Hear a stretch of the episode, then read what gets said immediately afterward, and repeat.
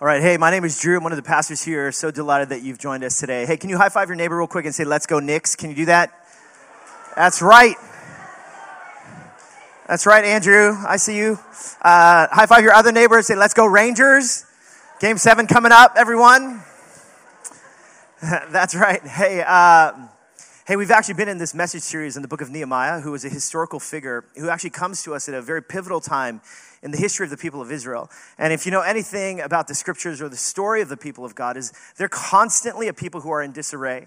So if kind of your, your belief about religious people or about Christianity is, oh, they, what they want to do is they want you to believe that, that life is about this make-believe land where everything in your life turns to health, wealth, and prosperity, I want you to know, sorry, you're probably in the wrong place.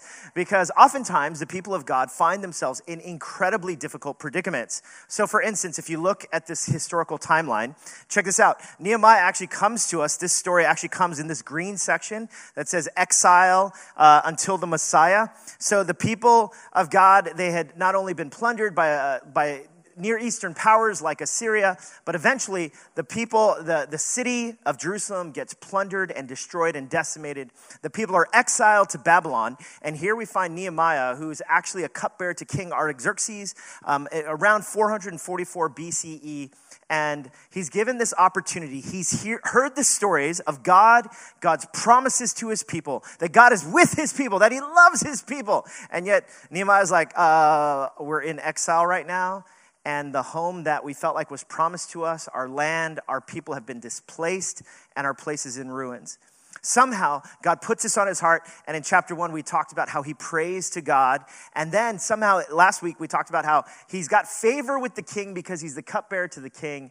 He asks permission for the king to go forward and to be back to rebuild the walls in Jerusalem. And King, king Artaxerxes actually says yes. So you can imagine, it's like this highlight. It's like, oh my goodness, Nehemiah's been, been kind of uh, burdened by this passion to help rebuild the walls of his people in Jerusalem, and the king says yes. But notice kind of what happens when Nehemiah, he re enters now. He goes to Jerusalem, and check out what happens. Look, it says, I went to Jerusalem, this is Nehemiah. After staying there three days, I set out during the night with a few others. I had not told anyone what my God had put in my heart to do for Jerusalem. Now, of course, up to this point, we've seen his heart, the burden that he carries, the vision for renewal and rebuilding uh, uh, this place as well as for himself. There were no mounts with me except the one I was riding on. By night, I went out through the valley gate toward the jackal well and the dung gate. What's interesting is if you were to visit actually modern day Jerusalem, you'd actually be able to see these historical sites. Nehemiah was indeed a real person going through real life stuff. And look at what happens. He examines, examining the walls of Jerusalem, which had been broken down, and its gates, which had been destroyed by fire. So if you can imagine, he, he's finally able to confront the devastation of his homeland, of this place that he'd only heard rumors of just how bad it is. And he's going and he's examining and he's seeing the ruins. He's seeing the devastation by fire. Uh, then I moved on toward the fountain gate and the king's pool, but there was not enough room for my mount to get through. We don't know why. Perhaps it was because of the rubble that existed. So I went up the valley by night, examining the wall. Here he is. He's essentially going and he's examining what's happening throughout the city that has been absolutely devastated. I don't know if anyone was around during 9 11, but uh, it was such a dark time in our city's history. I remember a couple months after, and I was living in Queens at the time, and the smell of the city during that time, the subways, just uh, the fear and the silence spoke so loudly. Um, finally, after a couple months, I decided to just go to the area in lower Manhattan where the World Trade Center was, um, just to witness it and to pray and to see some and uh, to volunteer for different relief efforts that were happening down there. I remember upon getting out of the subway and going there for the first time, sections were, were sectioned off because the rubble was just so massive. And just I remember feeling so overwhelmed with grief and sadness. And I, I think to actually witness the rubble, it was something altogether different to see what was happening there, to see how bad it really was.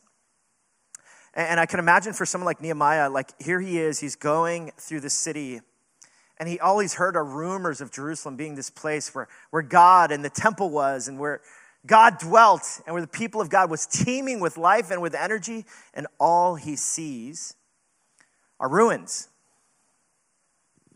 And, and notice what he does. Look at what he does. He says to them, You see the trouble we are in, he says to the people. Jerusalem lies in ruins, and its gates have been burned with fire. It's almost like the ruins are so bad that the only thing he can do is just give this honest assessment of, like, hey, you all see it, we all see it. Let's basically define reality right now. This place is in shambles, it's in ruins, it's been destroyed by fire. Now, one of the things I really appreciate about kind of this report of the first thing that Nehemiah does when he enters into Jerusalem. Uh, and especially as New Yorkers, we, I, think, I think we appreciate this, right? He just gives it straight. He, he takes the time to examine. He's not going to sugarcoat anything. He's not going to put this bubble wrap around stuff and be like, you know, like, hey, look at what God has given to us, this opportunity before us. He, he doesn't, he, he doesn't like give this rallying cry to begin. Instead, what he does is he begins to examine, he begins to assess, and he begins to define how bad it really is. Now, I grew up in a setting where kind of the common refrain that was used is if you don't have anything good to say, then. Yeah, you know what I'm talking about. You've probably been there as well. Don't say anything. And yet, here in Nehemiah, what he actually does is he's actually defining reality.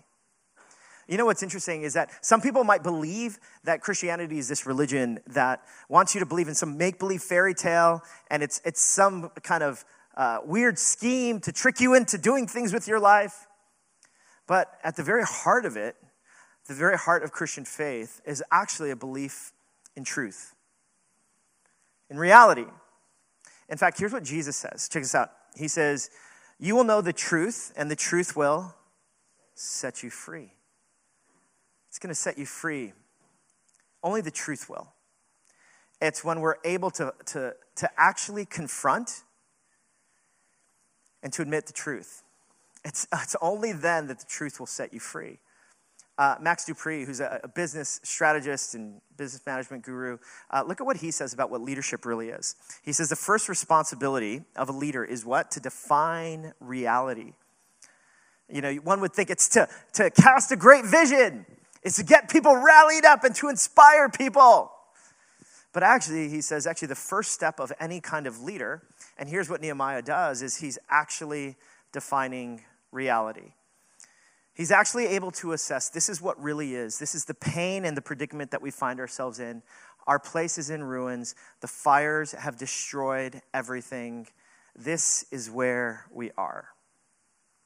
Now, again, I, I think this is something that I actually really appreciate it's so different than what I would have expected because I would expect Nehemiah to, to put on this happy face, to not bring down people's moods. But here he is, and he just examines and he's taking an inventory of what is true and what is real. And here's what it reveals to us is that at the end of the day, spirituality at the end of the day is really about defining reality. Spirituality is about presenting a compelling message about what reality looks like. And for Nehemiah, he's not going to sugarcoat it. In fact, he's going to examine and he's going to present the reality that we are in ruins. Uh, again, I think as New Yorkers, we can appreciate this because this is what we want, isn't it? We want the truth. Hey, forget all the fluff. You know, we're not from California, we're New Yorkers. Give it to us straight. And isn't this what we appreciate? You know what? One of the, the most transforming movements worldwide is the 12 step movement, Alcoholics Anonymous, that has now, you know, it's multiplied into several different anonymous groups, whether it's Narcotics Anonymous, Sexual Recovery Anonymous, Codependent Anonymous, right? There's all sorts of these different movements around the 12 steps. And I realize I've talked about it so frequently uh, at church and I've talked about different steps, but I realize I've never actually presented it to our church community because it actually wasn't started too far from here started over at Calvary St. George's, very nearby on 20th Street and Park Avenue, where there were a couple of people who took these Christian underpinnings and believed that the step towards transformation, which has now helped transform and allowed people to be in recovery, millions of people around the world, to take life transforming steps out of these beliefs, out of these steps that they have taken.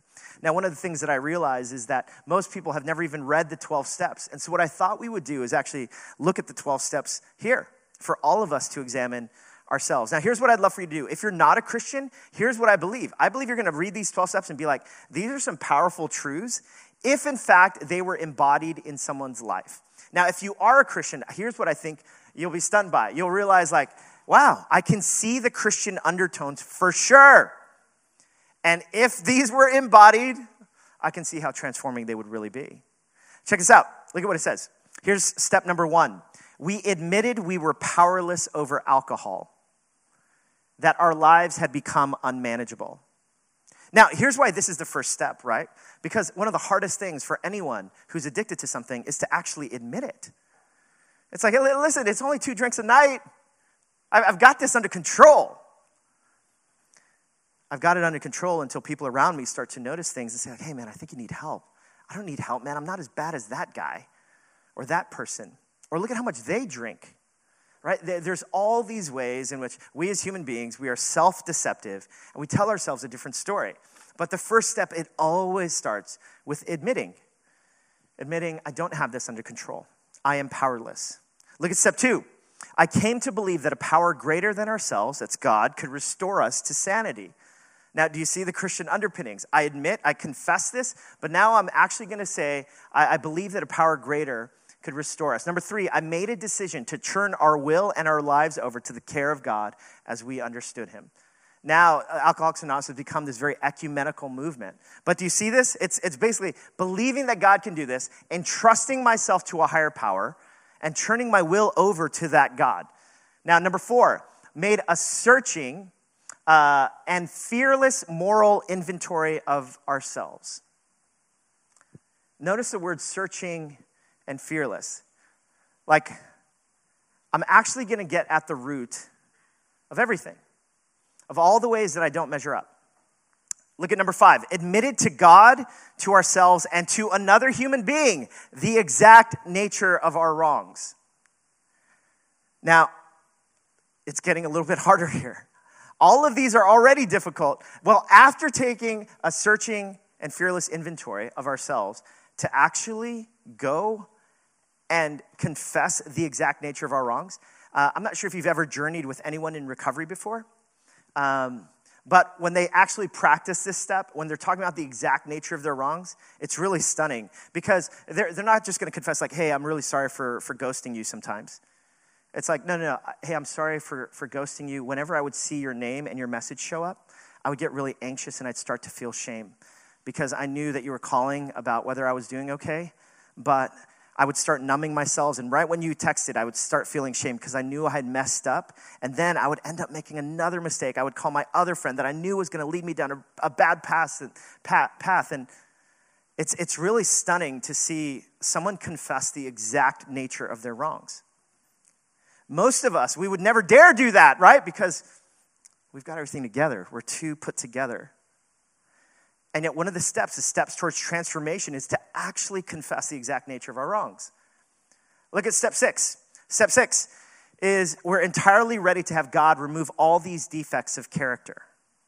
Step seven, to humbly ask God to remove all of our shortcomings. Do you see the heart of this? It, it's, it reeks of the Christian message, of dependence, of saying we need God. Number eight, made a list of all the persons we had harmed and became willing to make amends to them all. The people in my family, the people who are close to me, the people at my workplace, my neighbors who I didn't listen to, whatever it might be, uh, making a, a full list of all those people. And look at what it says and then to make direct amends to such people wherever possible, except when to do so would injure them or others. Some people have been so wounded that if I bring this up or if I even try to apologize, they don't want to hear any of it. So maybe those people I will not unless they, they're uh, willing and able to. But otherwise, I'm going to contact every single person I've hurt and I've wronged, and I'm going to confess to them. Number 10, continue to take personal inventory and when we were wrong, promptly admitted it. Like now my life has changed, hopefully, where so much of it now is about telling the truth, admitting it, and asking for forgiveness. Step 11, sought through prayer and meditation to improve our conscious contact with God as we understood Him, praying only for knowledge of His will for us and power to carry that out. Step 12, having had a spiritual awakening as a result of these steps, we tried to carry this message to alcoholics and to practice these principles in all our affairs, to be the kind of people who would actually help in someone else's transformation. Now, if you've never seen this list before, and again, if you're a Christian, you probably read this and you're like, this sounds so much like what it means to be a follower of Jesus. And if you're not a Christian, you can see how powerful and transformative this would be. But it's so difficult. Each step in itself takes a massive amount of change in each one of our lives. Now, here's what I'd love to point out check out specifically the steps that I'm going to outline here. Because these steps in particular are about reality. They're about honesty. Look at it says we admitted we were powerless over alcohol, that our lives had become unmanageable. To actually admit that. I admit that I have I'm powerless over my eating disorder. It's become unmanageable. To admit that I'm powerless over my addictions. And I'm powerless. That first step is so difficult to come to a place to actually admit that.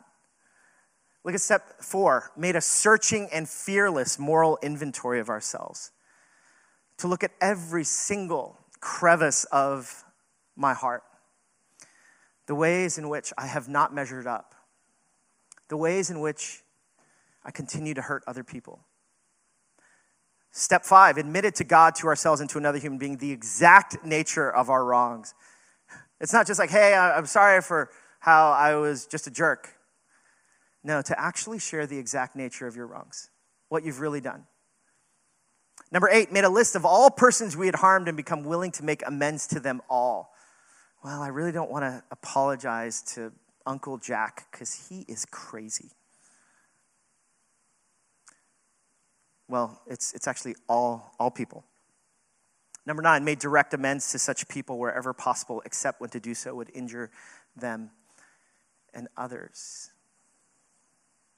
You know, there's a saying in Alcoholics Anonymous, and it's this it's 90% of sobriety,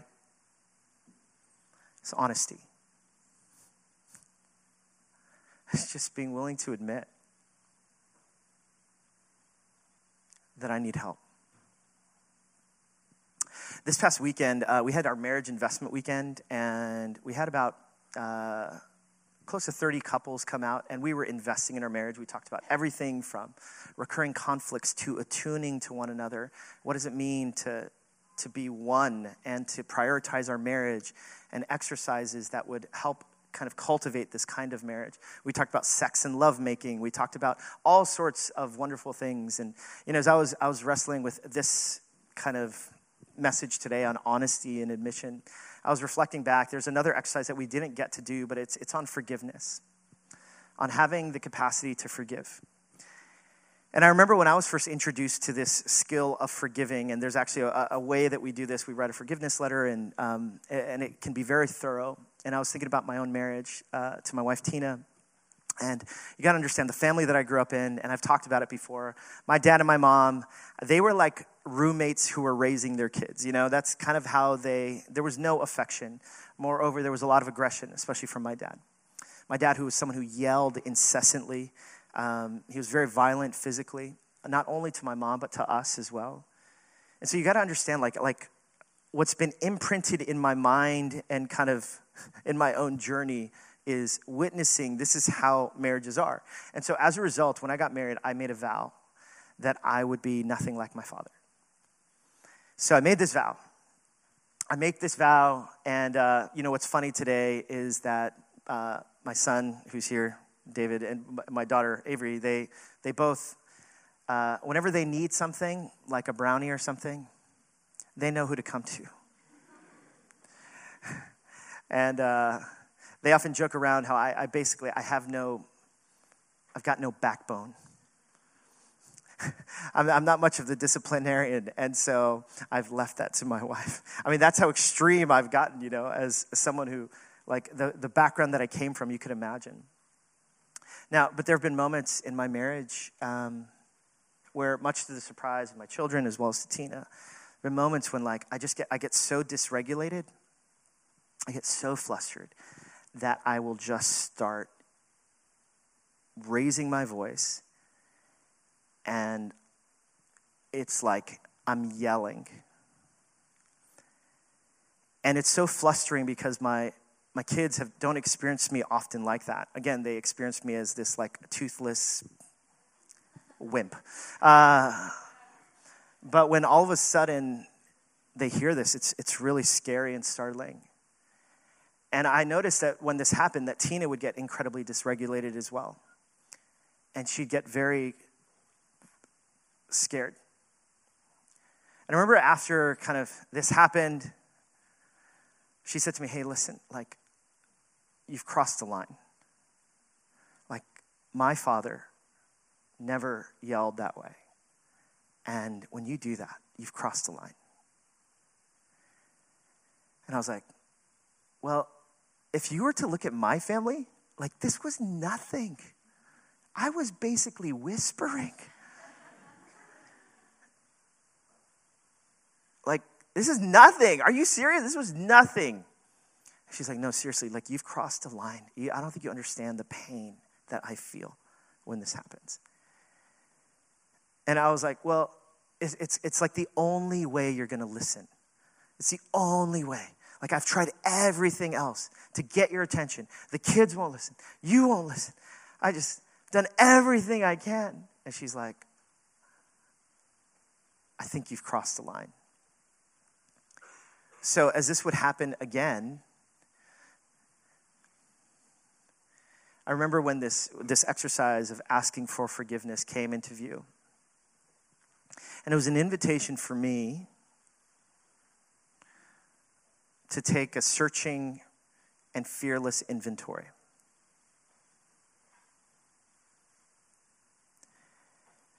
And so I wrote a letter. I wrote a letter, and, you know, she had been telling me, asking me this in tears to not cross this line, even if it just happened occasionally. I wrote this letter. The letter was essentially saying, across the line. I'm sorry. Please forgive me. This is what happens in me when this happens. And I realize how painful it is for you. And I'm asking for your forgiveness. And I don't want this to happen again.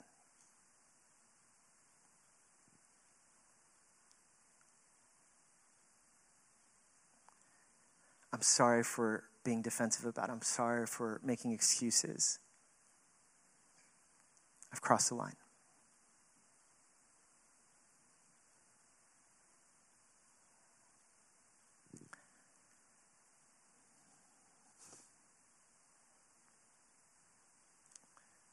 You know, it's so easy to fool myself and be like, we've got a great marriage. We've got, we've got a great family thing going. And I think we do. But like, to actually be confronted with like how much pain it was bringing Tina and and to begin to finally acknowledge without being defensive or explaining it away.